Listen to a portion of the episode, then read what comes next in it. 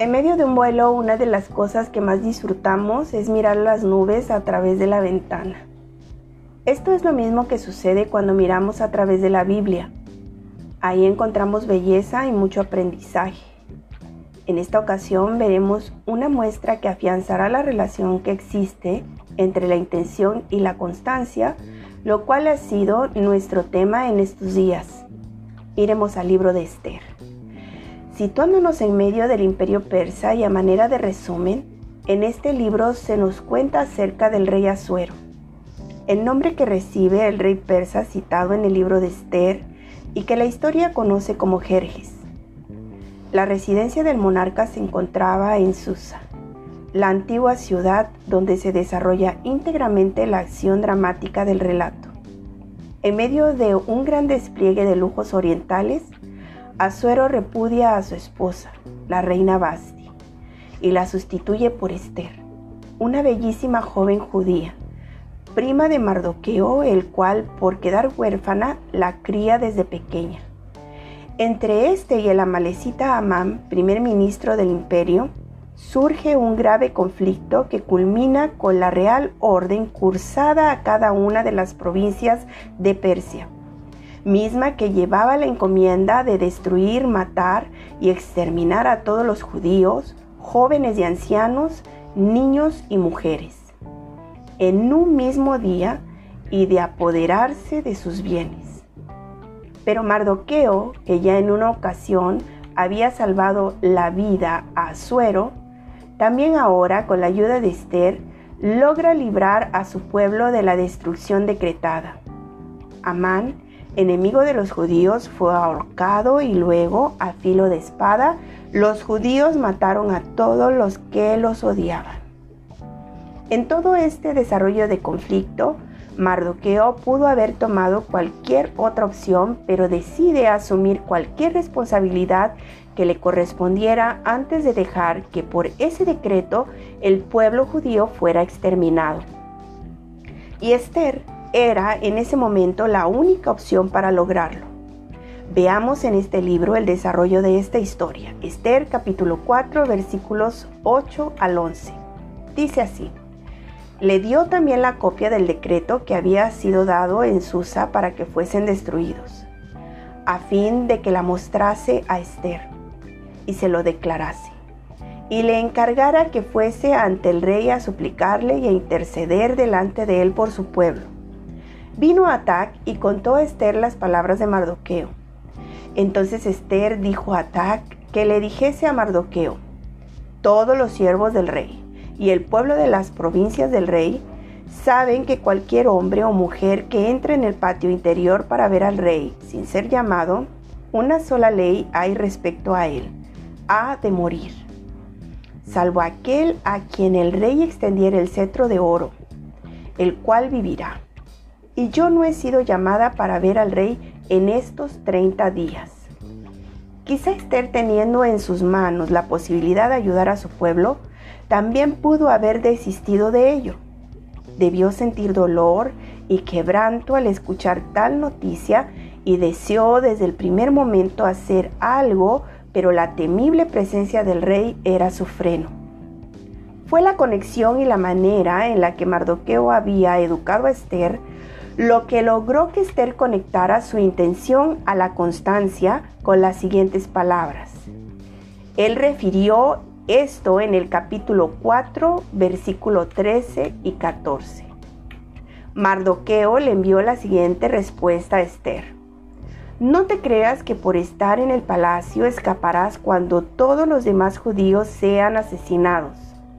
Si te quedas callada en un momento como este, el alivio y la liberación para los judíos surgirá de algún otro lado, pero tú y tus parientes morirán. ¿Quién sabe si no llegaste a ser reina precisamente para un momento como este?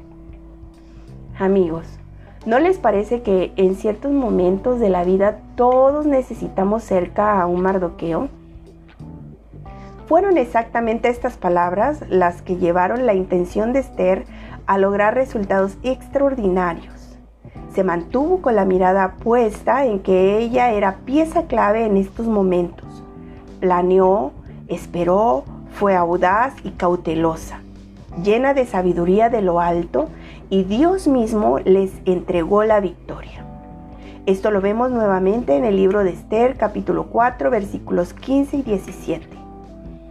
Entonces Esther envió la siguiente respuesta a Mardoqueo. Ve y reúne a todos los judíos que están en Susa y hagan ayuno por mí. No coman ni beban durante tres días, ni de noche ni de día. Mis doncellas y yo haremos lo mismo. Entonces, aunque es contra la ley, entraré a ver al rey. Si tengo que morir, moriré. Así que Mardoqueo se puso en marcha e hizo todo tal como Esther le había ordenado. Y bueno, la siguiente parte de su plan te la presento aquí. Seguro había muchas ideas en su mente. Una que otra vez la piel se le puso de gallina. Respiraba profundo, siguiendo cada paso al pie de la letra sin titubear. Se levantaba temprano, oraba y observaba abrazando la constancia día con día tal como lo dice Esther capítulo 5 versículos 1 al 4. Al tercer día del ayuno, Esther se puso las vestiduras reales y entró en el patio interior del palacio. Quedaba justo frente a la sala del rey. El rey estaba sentado en su trono real, mirando hacia la entrada.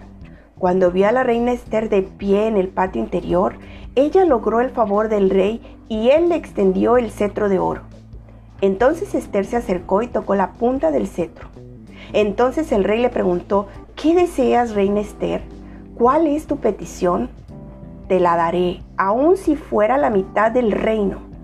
Y Esther contestó, si al rey le agrada, venga el rey con Amán hoy al banquete que preparé para el rey. Tratando de hacer la historia más corta, más adelante el rey volvió a preguntar a Esther qué podía otorgarle que pidiera lo que quisiera. Nuevamente Esther invita al rey y a Amán a otro banquete al día siguiente y ahí le explicaría cuál era su deseo. A medida que transcurrió el tiempo, muchas circunstancias Dios las fue ubicando en el lugar correcto, así como hoy puede hacerlo en tu vida.